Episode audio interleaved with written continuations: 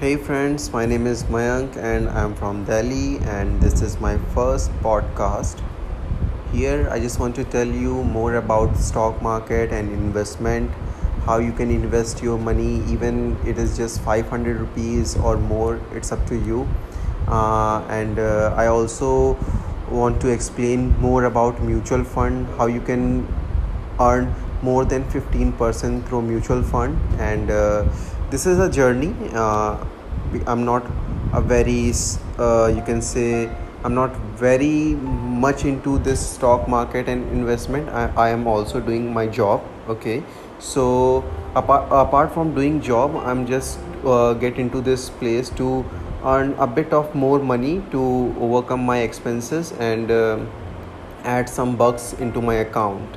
So be with me and share your thoughts and if you have any query or if you want to know more about uh, any particular topic you can just comment on it and uh, i will i will look into it and uh, obviously i will create a podcast over the topic.